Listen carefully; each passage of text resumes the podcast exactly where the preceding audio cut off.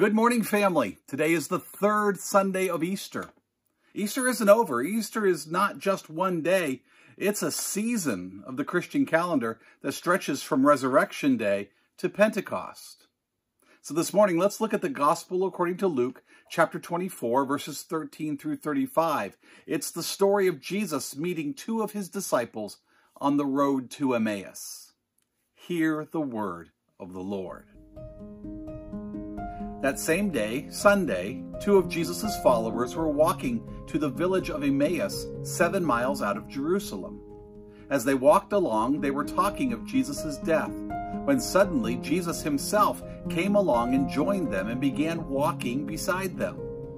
But they didn't recognize him, for God kept them from it. You seem to be in a deep discussion about something, he said. What are you so concerned about? They stopped short, sadness written across their faces. And one of them, Cleopas, replied, You must be the only person in Jerusalem who hasn't heard about the terrible things that happened there last week. What things? Jesus asked. The things that happened to Jesus, the man from Nazareth, they said. He was a prophet who did incredible miracles and was a mighty teacher highly regarded by both God and man. But the chief priests and our religious leaders arrested him and handed him over to the Roman government to be condemned to death, and they crucified him. We had thought he was the glorious Messiah and that he had come to rescue Israel. And now, besides all this, which happened three days ago, some women from our group of his followers were at his tomb early this morning and came back with an amazing report that his body was missing and that they had seen some angels there who told them Jesus is alive. Some of our men ran out to see, and sure enough, Jesus' body was gone, just as the women had said. Then Jesus said to them, You are such foolish, foolish people. You find it so hard to believe all that the prophets wrote in the scriptures. Wasn't it clearly predicted by the prophets that the Messiah would have to suffer all these things before entering his time of glory? Then Jesus quoted them passage after passage from the writings of the prophets, beginning with the book of Genesis and going right on through the scriptures, explaining what the passages meant what they said about himself. By this time, they were nearing Emmaus and the end of their journey. Jesus would have gone on, but they begged him to stay the night with them, as it was getting late. So he went home with them. As they sat down to eat, he asked God's blessing on the food, and then took a small loaf of bread and broke it and was passing it over to them, when suddenly it was as though their eyes were opened. They recognized him. And at that moment, he disappeared. They began telling each other how their hearts had felt strangely warm as he talked with them and explained the scriptures during the walk down the road. Within the hour, they were on their way back to Jerusalem, where the eleven disciples and the other followers of Jesus greeted them with these words the Lord has really risen. He appeared to Peter. Then the two from Emmaus told their story of how Jesus had appeared to them as they were walking along the road, and how they had recognized him as he was breaking the bread. This is the word of God for you, the people of God. So we say, Thanks be to God. According to the text, after Jesus was crucified, Two disciples were walking on the road to Emmaus. They were shocked because they believed that Jesus died, leaving them alone in this world. They never, ever expected to see him alive again. But as they were talking about what had happened, Jesus himself joined them on the road. But the person they met was not the same physical Jesus that they knew before. Instead, it was the Christ of God, known only by divine self revelation. At first, they didn't recognize him. Jesus spoke to them about what was on their hearts. He listened to their hopes and dreams for their Savior. He heard their hope for the salvation of Israel. He felt their disappointment in the loss of their teacher. And he listened to the uncertainties of the women who were at the grave as to whether the story was true or not. They weren't sure if the buried body of Jesus had really been taken away. They didn't know what to believe. So Jesus interpreted the Bible for them. And as the day was coming to an end, they finally reached the town of Emmaus. The two disciples invited Jesus to stay with them. They sat together at the table, and that's when Jesus took some bread, broke it, and gave it to them. And somehow in that moment, they recognized him. In the breaking of the bread, they realized that it was Jesus. And then, just like that, he vanished from their view. The two disciples rushed to Jerusalem to tell their friends what happened. They described their journey on the road and how they recognized Jesus when he shared bread with them. Now, the story of Jesus' interaction with these disciples on the way to Emmaus is one of revelation and concealment. The two disciples initially were not aware that the risen Jesus was walking with them. They didn't notice him until the breaking of the bread. And just when they believed they could cling to his presence, he disappeared. In the last two millennia, not much has changed. We still come into contact with God without realizing it. We still see God in the blessed and broken bread, and we still try to comprehend a God who seems to vanish. Today, some 2,000 years later, God has not changed. God still meets us on the road of life. Whether we are aware of it or not, God travels with us. Whether we believe in God or not, whether we are faithful to Him or not, God is always there. God is always with us.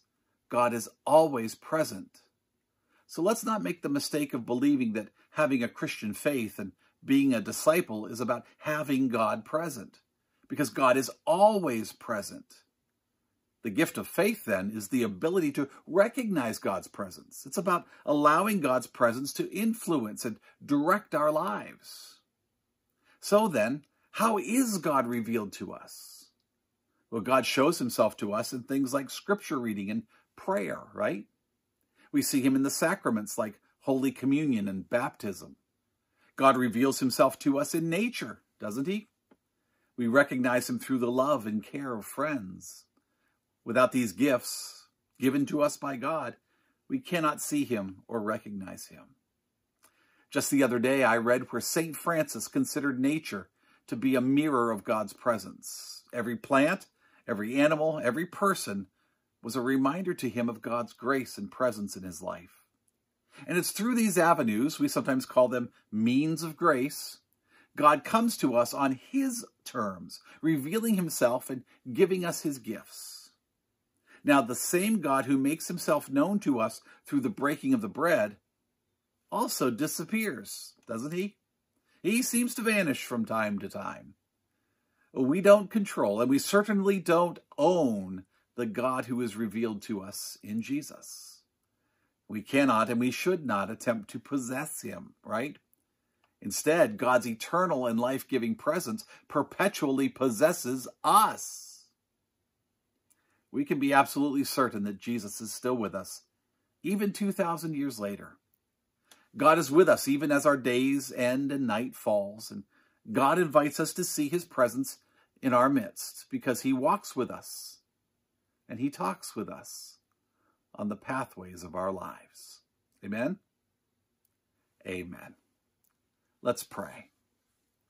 Good and gentle Father, we need your guidance and comfort as we journey through life.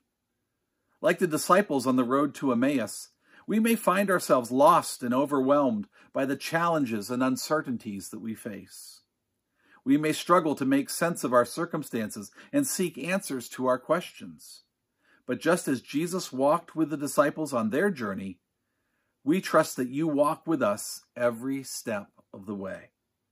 You never leave us nor forsake us. You are always ready to listen to our cries and you always bring us comfort.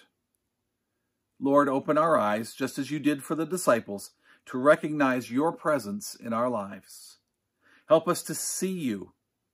to see how you are working behind the scenes, even when we may not understand or perceive it. Give us the faith to trust in your wisdom and plan, even when it may seem beyond our comprehension. Just as you revealed yourself to the disciples in the breaking of bread, we pray that you would reveal yourself to us in our daily lives. Help us to see your grace, your love, and your mercies anew every day. Give us the strength to keep pressing on, knowing that you are with us, guiding us, and leading us on the right path. Lord, we pray for a heart that burns within us, just like the disciples' hearts burned with excitement and joy as they realized that they were in the presence of Jesus himself. Ignite our hearts with a renewed passion for you and for your kingdom. Fill us with your Holy Spirit, that we may be bold witnesses of your love and grace to those around us. Finally, Lord, we thank you for the gift of your Son, Jesus Christ, who conquered death and rose again. May his resurrection power continue to transform our lives and give us hope, knowing that we serve a risen Savior who is alive and active in our midst. You made us out of love, and you created us to love. So help us to love others, others who don't look like us, others who don't vote like us, others who don't believe like us, others who don't speak like us, others who might not do anything the way that we do. Help us to love no matter what. And now, using the words debts and debtors, let us pray with boldness the prayer that Jesus taught his disciples to pray Our Father, who art in heaven, hallowed be thy name. Thy kingdom come, thy will be done, on earth as it is in heaven. Give us this day our daily bread, and forgive us our debts as we forgive our debtors. And lead us not into temptation, but deliver us from evil. For thine is the kingdom, and the power, and the glory forever. Amen. Well, as always, thank you for joining me today. I really do hope these words were helpful to you. If they were, will you like, review, and share this episode? If you leave a good review, it will help other people to find and benefit from these messages. By the way, if you have a need or a prayer request, please leave a message in the comments section, and then be assured that I will be praying for you and for your need. Now, this week, your job is to love at least three people and make sure at least one of them doesn't deserve it. Why? Because everyone needs love, and everyone needs to know that God loves them no matter what, right? Remember, with Jesus, we always, always, always have hope. Now receive these words of benediction today. May the Lord bless you and protect you. The Lord make his face shine on you and be gracious to you. The Lord lift up his face to you and grant you his peace. Amen. Amen.